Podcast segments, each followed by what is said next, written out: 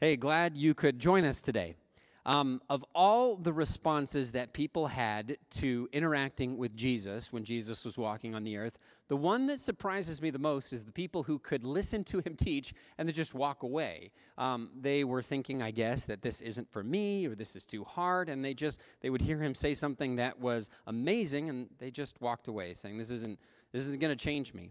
Now, Jesus never, like, chased after them. He never manipulated. He never begged. He never changed the terms. He let them walk away. Uh, one of the stories, the rich young ruler, those of you that have grown up around the church kind of are familiar with that. Um, he just let this guy walk away. He didn't chase after him, saying, no, no, no, please, please, this is, this is the truth. This is the way. And it's because Jesus was interested in transformation. He didn't just give people information. He didn't just give people answers. He drew them in with questions, and the ones that were interested, they would follow. And if they weren't, he would just let them go. He wanted people who wanted to be transformed. We're exploring that concept in this series called Questions, because as Jesus introduced this new way of thinking, he was constantly challenging the status quo with questions. Of course, he outlined it in what we call the Sermon on the Mount, Jesus' manifesto. Uh, the first shall be last, love your enemies, the meek shall inherit the earth, all those wonderful sayings that most people find incredibly compelling. He outlined the way the world should work, the way the world should be, and then he began to walk around kind of introducing that new way of thinking, often just by asking questions. You could call it kingdom thinking. He was introducing kingdom thinking. It was this new way of challenging the status quo and the powers that be. Now, kingdom thinking isn't turn-by-turn directions. It's not like we have a list and we just follow it uh, point by point. There's not always specific verses that clearly map onto any given situation we find ourselves in or any specific dilemma. It's not paint by numbers. Let me give you an example of what I'm talking about. Uh, a few years ago, I heard this story, read an article actually about this lifeguard that had been fired uh, for rescuing a guy's life. Now, that's not the whole story. So the deal is, each lifeguard on this beach in Miami is assigned to a specific zone, and the rule is you are not supposed to leave your zone. Now, his station was the last one before there were no lifeguards posted. Um, and the sign, big sign that says, no lifeguards, swim at your own risk. Of course, some guy went swimming, got in trouble, and the people on the beach shouted for the lifeguard to come rescue him. He radioed his supervisor and said, I gotta leave my zone, I gotta go save this guy. And the supervisor says, do not do that, it's against the rules, call nine one one, let the paramedics handle it, you stay in your zone. Well, this lifeguard had a decision to make, and he left his zone, violating the rules, and rescued the man, came back to his station, radioed his supervisor, and his supervisor said, you're fired. Now, I think this is interesting because here are two competing views of the world. Let me give you an example. You have this one way of thinking, the rules. The rules. This is important. Now, they're thinking, hey, there is a rule. The lifeguard knew the rule. There's a sign. The swimmer knew the risks. So the lifeguard has a responsibility to the people in his zone, because what if while he was off saving this other person, something happened to someone who uh, was under the impression they were being protected? He could have called nine one one. He disobeyed a direct order. Rules are rules. That's one way of viewing the situation. And so a person that thinks of it that way would be like, yes, he should have been fired. The other way of viewing the situation may be something along the lines of values. This lifeguard is in this moment, this desperate moment, this unusual moment. And yes, there is a rule, but there is a human life at stake, and it may supersede keeping the rule. And furthermore, his job title is literally lifeguard. He is supposed to guard lives. Now, the rule is fine until it threatens to cause harm rather than help. And so this way of thinking would say he did the right thing and he should not have been fired. These are competing moral visions for the way the world should be and should work. Now, when we think about kingdom thinking, I don't know if you notice this or not, but our world is engaged in a few controversies right now. I mean, it feels like a higher percentage than usual, and people are getting worked up. In fact, as I'm preparing this sermon, I debated illustrating kind of the current state of controversy by alluding to a few of what I thought were the relatively minor or mild ones that are occurring right now. But then I talked to some wise people, and they said, no, everything is so supercharged with emotion that no matter what, people are so invested in these conflicts that the mere mention of controversy would be, guess it, guess what? Too controversial. So controversy isn't just simply a difference of opinion. I mean, it's not as simple as that. You can like one kind of ice cream, I can like another. It's actually competing moral visions for the way the world should be. And because it's about a moral vision, both sides aren't just disagreeing. Both sides are righteously indignant at the other side. So it's not just that I'm right, you're wrong. It's that I'm good and you're evil, or you're saying you're good and I'm evil. They're competing moral visions for the way the world should be. And so as Jesus is introducing this new kingdom thinking, you can imagine that he got engaged in some controversy. He had a competing moral vision for the world than the people around him, a different one than the people around him, and it made people mad, some people really mad. However, I believe that kind of learning how Jesus navigated controversy, particularly how he unraveled these controversial, confusing, or complex problems, and, and often with just like a simple question, it can give us a model for the moral complexity that we often face today. Now, the Gospel of Matthew is incredibly helpful in this regard. Um, it, it, it actually gathers a number of these controversies together in, in a few uh, chapters. So if you take your Bibles and turn to the book of Matthew chapter twelve. Now, I want to be clear, we are not dealing with the same controversies that we're going to read about, but I think that reading them will give us some guiding principles that we can draw out, and then we can map onto the things that we're facing today. Now, I do want to say this because this is something uh, my wife and I have talked about quite a bit, but in verses, uh, chapter eleven, verses twenty-eight through thirty, where he talks about, come to me, you who are weary and burdened, and I will give you rest. My yoke is easy, my burden is light. That is in the preceding chapters to the section we're going to read, and I don't think they're unrelated. I think there's an unfortunate chapter break there, but that's just a little deep dive if you want to go there. Matthew chapter twelve, starting in verse one. At that time, Jesus went through the grain fields on the Sabbath. His disciples were hungry and began to pick up some of the heads of grain and eat them. When the Pharisees saw this, they said to him, look, your disciples are doing what is unlawful on the Sabbath. Key in on that word unlawful. Uh, unlawful. Now, we are clearly entering a different world. It's got different con controversies than we're dealing with today. Uh, we don't always get the Sabbath thing. In fact, as you read this in, in a twenty-first century context, our question might be like, whose property is this? Whose property are they wandering on, and whose grain are they eating? But the basic framework of controversy and conflict is the same. Now, just so we're on the same page, just real quick, the Sabbath. The Sabbath is this one day of the week that you are not supposed to work. Of the top ten commandments listed in the Old Testament, the book of Exodus chapter twenty, this is number four, so it's a, it's a big one. And this is an important feature of this commandment. It is one of the commandments that you can clearly tell if other people are keeping. You can actually, you know, peek out your blinds and you can see if the neighbors are keeping or violating this commandment, and then if they're not doing the right thing, you can call the manager. So when you think of how the Pharisees were thinking about it, rules, they're thinking it is unlawful, it is breaking the rules. Rules are rules. You're breaking the rules. See, and this is how they thought of it. Picking grain is what farmers do for work. You're not supposed to work on the Sabbath, therefore picking grain on the Sabbath is unlawful. That is their moral vision for the way the world is. And they would say, listen, rules are rules. They are there for a reason. You can't break them. But then Jesus comes along, and he's got a different value that he's applying here. Look at Matthew chapter twelve and verse three. He answered, haven't you heard? Now, this is actually a question. He didn't actually answer it. He asked a question. Haven't you read what David did when he and his companions were hungry, just like the disciples were? He entered the house of God, and he and his companions ate the consecrated bread, which was not lawful for them to do, but only for the priests. Now, this is kind of interesting because this is completely different than what we'd expect. Jesus goes into this like deep dive into an obscure, relatively obscure Old Testament story out of the book of First Samuel chapter twenty-one.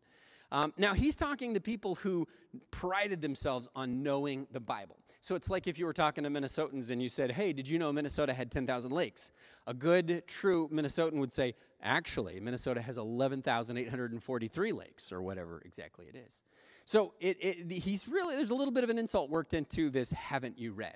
Now look at what he says, verse four. He entered the house of God, and he his companions ate the consecrated bread, which was not lawful for them to do. Now, David, of course, was going to be this future king. He's one of the most famous kings in Israel history, and he walks into the tabernacle, the house of God, on Sabbath and eats the bread that was designated for God. This is God. This is bread that they made for God, not for the common person just come in and eat. They literally called it show bread.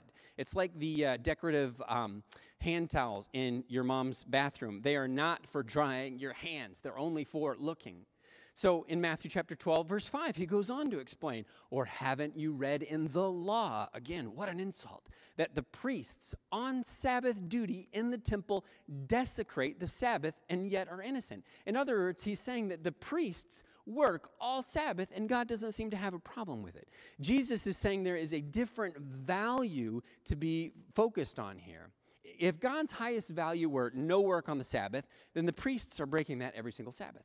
And then he goes on to say something, and he anchors this truth in God's character, and this is incredibly important. Read verses uh, six through eight. In verse six, I tell you something greater than the temple is here. That's he's referring to himself. If you had known what these words mean, and then he quotes Hosea six six, and it's where God is making this statement, I desire mercy, not sacrifice. You would not have condemned the innocent, the innocent being the disciples who plucked grain on the Sabbath. Verse eight, for the Son of Man is Lord of the Sabbath. Now this is huge.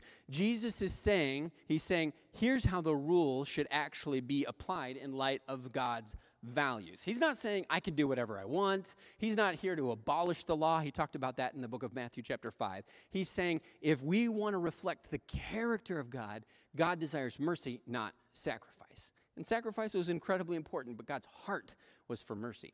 Now, Jesus isn't done driving his point home yet. He goes on from there, verse nine. He says this. Going on from that place, he went into their synagogue, and a man with a shriveled hand was there.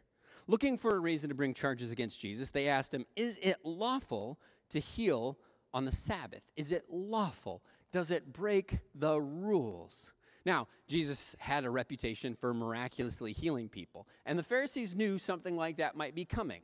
And how jaded do you have to be to see somebody do the miraculous and then get upset at them? Like, you know, it's like the total bureaucrat. Sir, do you have a permit to do that miracle? Now, it, they are saying it's unlawful. And again, think about their logic. Healing people is what doctors do for work.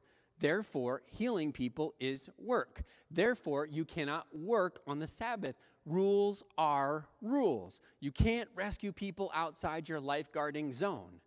But then here's the kingdom vision of Jesus, the, the reflect the, the heart and values of God. Look in verse eleven. He said to them, if any of you has a sheep and it falls into a pit on the Sabbath, will you not take hold of it and lift it out? Again, another question. And the guys knew they were busted because they knew that they did this. They knew they couldn't just leave a sheep in a pit to be eaten by wolves or die wherever on the Sabbath. So they knew that they were violating the Sabbath, they were making exceptions to this rule. And look what Jesus says, verse twelve. How much more valuable is a person than a sheep? Therefore, it is lawful to do good on the Sabbath. Wow, that is so interesting to think about. He's saying the Sabbath was designed to help people. It was designed to protect them from overworking, give them a, a day off to reflect on God's abundance. It's an act of trust. You can take a day off and you will still be provided for. That's what the Sabbath was all about. Now, they had taken that rule and they had applied it in a way that hurt people. They had, like a lifeguard, they had commanded that there this rule to follow that prevented them from saving a life. Jesus wasn't devaluing the rule, but they had applied it that was inconsistent with God's heart, was inconsistent with God's values. They had neglected God's heart for mercy, and they were controlling people with the rule of sacrifice. Now, of course, in the story, the Pharisees hear Jesus, and they realize they're wrong. They say, sorry, we've messed up. They repent, and everyone lives happily ever after. Unfortunately, no. Verse thirteen. Then he said to the man, stretch out your hand. So he stretched it out, and it was completely restored, just as sound as the other. But the Pharisees went out and plotted how they might kill Jesus. I mean, isn't that the perfect example of how people today respond to controversy? I mean, when their moral vision, when their rules are challenged, if you can't just admit you're wrong, then all you have left is rage. And you can see that right and left. When you can't overcome a specific person's point of view, then you have to take out that person. You have to insult them or worse. I mean, for how many of you does watching the news or reading Facebook posts just get your blood boiling when you see a different point of view? Do we have ears to hear? So what about us? This is interesting in terms of history. I mean, if you care for this sort of thing, some of you are like, Sabbath, I was bored as soon as you said the word. And some of you are thinking, I'm not currently engaged in some sort of Facebook debate over the proper way to keep the Sabbath. So how does any of this apply to me? Well, what I'm going to do is I'm going to give you three prayers, super quick prayers that we can think about that help us engage in kingdom thinking as we navigate the controversy and complexity in our world. Just three prayers. So before you hit send on that text or that Facebook comment or before you say that thing, here's three prayers that we should pray to help us navigate controversy and complexity. Number one, God grant me wisdom. Remember, kingdom thinking isn't always turn-by-turn directions. We are going to need wisdom to see how God's truth applies in a world that the landscape has shifted and is shifting. It's about how we see the world. You won't always be able to find the perfect verse. I know we try to force it sometimes, but it doesn't, it's not always there. So instead, we ask God to, through the Spirit, grant us wisdom. The second prayer we need to pray is, God, show me your heart. God, what do you value? Because there is a way that feels technically right, but doesn't lead to God's heart. When he says, I desire mercy and not sacrifice, that is God's heart. And then the third prayer we need to pray, and I think this would resolve so many problems and so many conflicts, is if we prayed, God, let me consider them over myself. Because when you examine Jesus' kingdom thinking, his questions that unraveled that complexity, it came down to compassion and empathy. He says, how much more important is a person than a sheep? But rules are rules. Well, no, values, God's heart. In fact, maybe a good way for you to navigate controversy is to think this, how much more is a person than fill in the blank, whatever it is that you have in that spot. So here's my prayer for us, is that may we follow Jesus and see the world he he the way he would, and then navigate through those complexities in, with the wisdom of kingdom thinking. All right, join us next week. We're going to dig into a passage of Scripture where Jesus asks nine questions in the span of five verses. It's a pretty hilarious passage, uh, but it really uh, drives home a truth that we often forget. So as we wrap up, let's say a word of prayer. Father in heaven, we thank you uh, for giving us access to a new way of thinking. God, I know that so many of us uh, are engaged in trying to sort through difficult situations that we maybe don't fully understand, but we are emotionally invested in. Lord, we are being exposed to differences of opinion, different ways of thinking, and some people don't know what to do but just to get mad. I pray, God, that you would help us navigate uh, complexity in the same way that Christ would, by, by thinking about the values and concerns and character uh, of you, to, to apply the way you want the world to be to the way that we engage in these everyday conversations and the way that we think. God, I pray that you would help us to engage in kingdom thinking this week. It's in Jesus' name we pray. Amen. We'll talk to you next week.